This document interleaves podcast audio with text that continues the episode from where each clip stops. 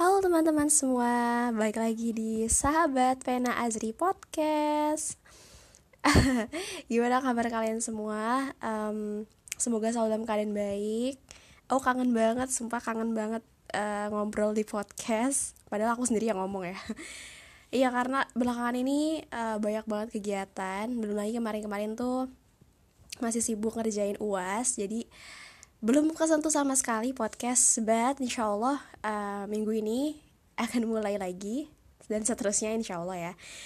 Um, gimana kabar kalian semua? Udah dua kali dong aku nanya.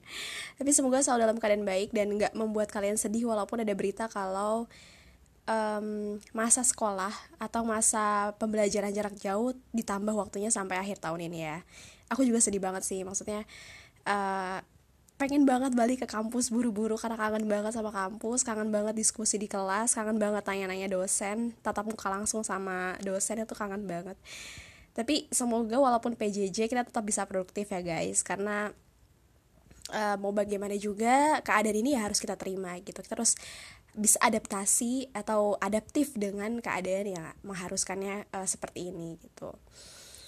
Oke hari ini aku mau bahas uh, seputar seberapa berat sih menjadi seorang penulis novel? Nah udah uh, spesifik ya judulnya. Jadi uh, seberapa berat menjadi seorang penulis novel? Ini udah spesifik banget. Artinya aku merujuk hanya kepada uh, proses atau namanya ya bisa jadi proses uh, penulisan novel.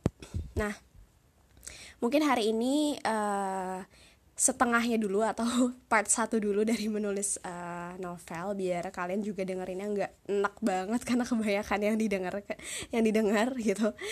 Oke okay, uh, eh, aku langsung aja ya. Jadi kalau misalnya ini aku berbagi pengalaman karena aku uh, alhamdulillah udah uh, mau nerbitin novel yang kedua. Dan sebenarnya semakin banyak kita mencoba untuk menulis itu semakin banyak tantangannya dan menulis novel itu nggak semudah yang kita kira loh. Tapi bukan berarti walaupun berat itu mustahil ya. Aku udah pernah bilang di podcast sebelumnya kalau misalnya menjadi penulis itu emang berat. Tapi bukan berarti itu nggak mungkin untuk kita lakukan. Pasti mungkin pasti bisa kita lakukan. Nah pertama dari ten, uh, penentuan tema atau judul ya kita tahu kalau misalnya tema itu beda sama judul. Mungkin kalian yang belum tahu bisa cek di Instagram @penaazri apa sih bedanya tema sama judul? Kalian bisa cek ya di Instagramku. Um, tapi singkatnya di sini tema itu kan lebih apa ya namanya lebih luas lah ya dibanding judul. Sementara judul itu sifatnya lebih spesifik. Biasanya kendala penulis adalah penulis sudah tahu temanya mau nulis apa udah tahu apa sih yang mau diangkat di dalam ceritanya tapi sometimes juga bingung nentuin judul yang menarik. Nah, ini yang menjadi tantangan kan. Biasanya para pembaca itu eh, dari awal lihat tertarik sama uh, antara dua hal ya. Tertarik sama judulnya atau tertarik sama blurb. Blurb itu yang ada di, di belakang buku.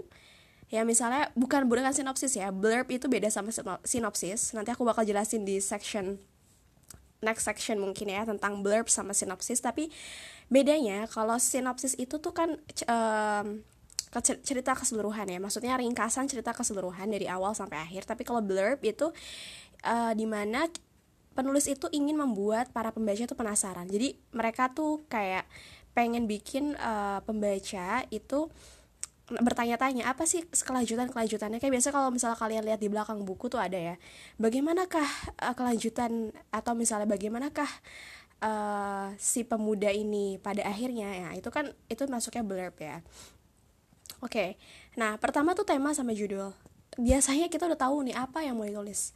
Tapi untuk ngebuat judul yang menarik yang bisa uh, narik mata orang ketika baru lihat bukunya itu tuh susah nah Uh, tapi aku mau kasih fun fact nih. Biasanya untuk para penulis pertama yang baru mulai nulis, pasti novel pertamanya adalah novel tentang diri dia sendiri.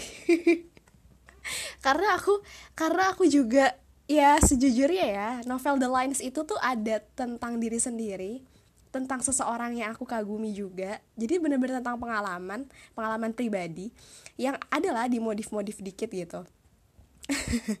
tapi tapi pasti kan atau misalnya mohon maaf nih Erika. Hai, Erika. Erika nih uh, sahabat aku dari prodi Inggris.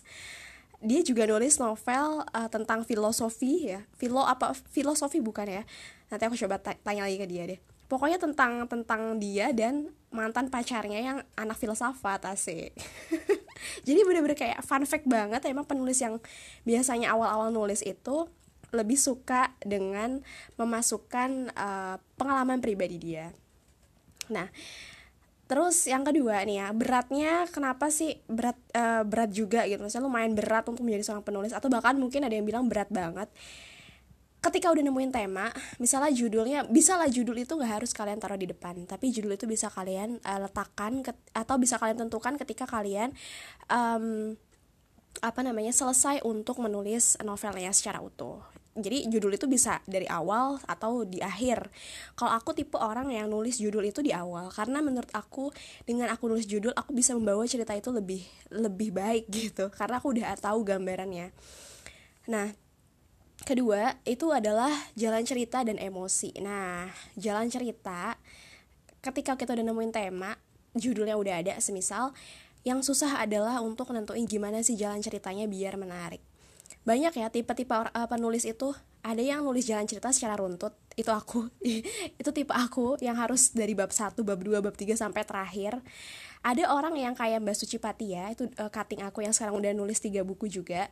Um, dia nulisnya tuh loncat-loncat. Kalau misal hari ini dia dapat uh, ide tentang uh, prolog dia nulis prolog. Kalau misal tiba-tiba dia dapat uh, apa namanya ide tentang ending dia nulis tentang ending gitu. Jadi bisa lompat-lompat kayak gitu jadi tipenya beda-beda. Cuma yang susahnya adalah untuk nulis kata pertama. Nah itu.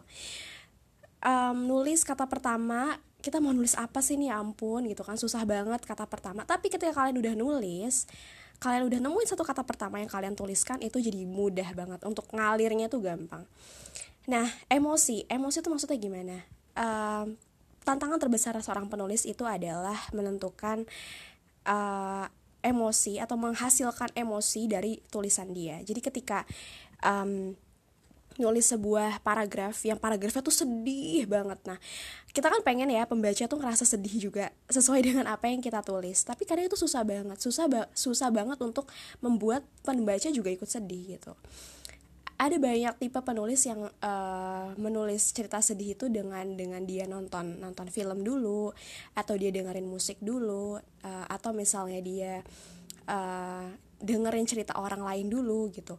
Kalau aku pribadi uh, uh, biasanya aku untuk uh, nampilin emosi dalam tulisan aku itu aku merasakan ya kan meras pastikan ya merasakan seolah-olah ada di posisi itu.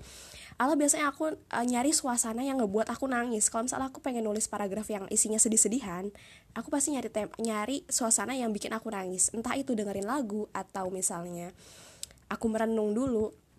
Kalau misalnya pengen dapetin kesan yang tegang, horor itu biasanya aku uh, nyari suasana yang bikin tegang, nyari suasana yang bikin horor. Kayak misalnya aku pernah nulis cerpen buat tugas ini.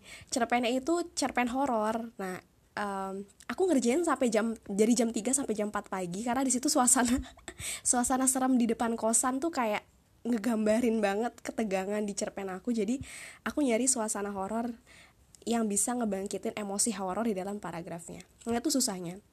Mungkin kita bisa ngerasain kesedihan di dalam tulisan kita sendiri, tapi belum tentu orang lain bisa ngerasain kesedihan yang sama atau ketegangan yang sama di tulisan kita kan. Nah itu tantangan terberat menjadi seorang penulis. Yang apa ya? Menurut aku ini yang menjadi hal yang paling sulit, yang paling sulit untuk ngebuat uh, apa namanya cerita yang benar-benar bisa membawa emosi kepada pembacanya.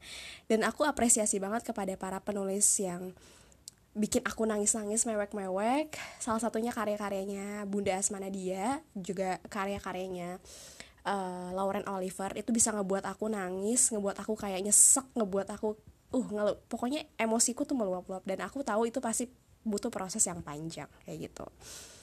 Oke okay, jadi itu dulu satu dan dua poin tentang seberapa berat menjadi seorang penulis. Uh, di next nanti aku akan lanjutin di part kedua ya tentang uh, seberapa berat menjadi seorang penulis. Oke. Okay.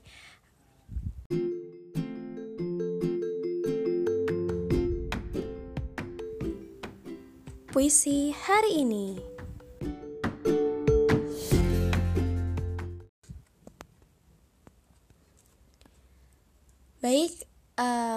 Bakal baca satu puisi hari ini.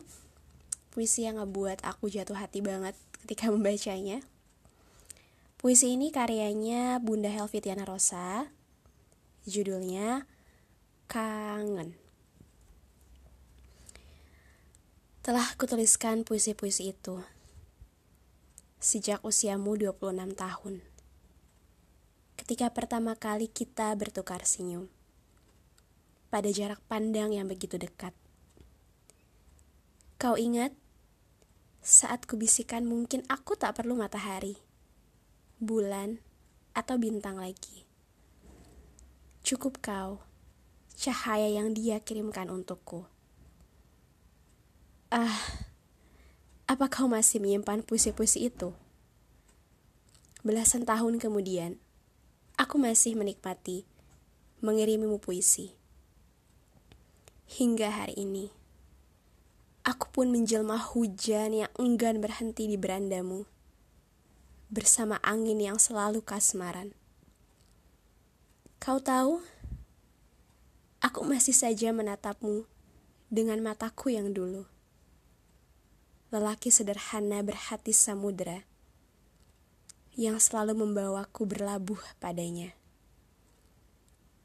Pada berkali masa, kau pernah berkata, "Aku tahu, aku hanya ingin menikahi jiwamu selalu." Oke, itu dia puisinya. bagus banget ya. Masya Allah bagus banget puisinya. Um, Oh ya buat kalian yang mau mengirimkan puisi atau karya-karya lainnya atau misalnya kalian punya quotes, punya curhatan juga, kalau kalian bisa kirimkan ke email uh, Pena Azri di azridanti at gmail.com atau di azridhanty at gmail.com Kalau misalnya kalian punya request, juga kalian bisa uh, email ke email tersebut ya. Kalau gitu terima kasih untuk yang setia mendengarkan podcast uh, Sahabat Penazri. Uh, kita bertemu lagi di next podcast uh, dan semoga kalian sehat selalu. Sampai jumpa. Bye bye.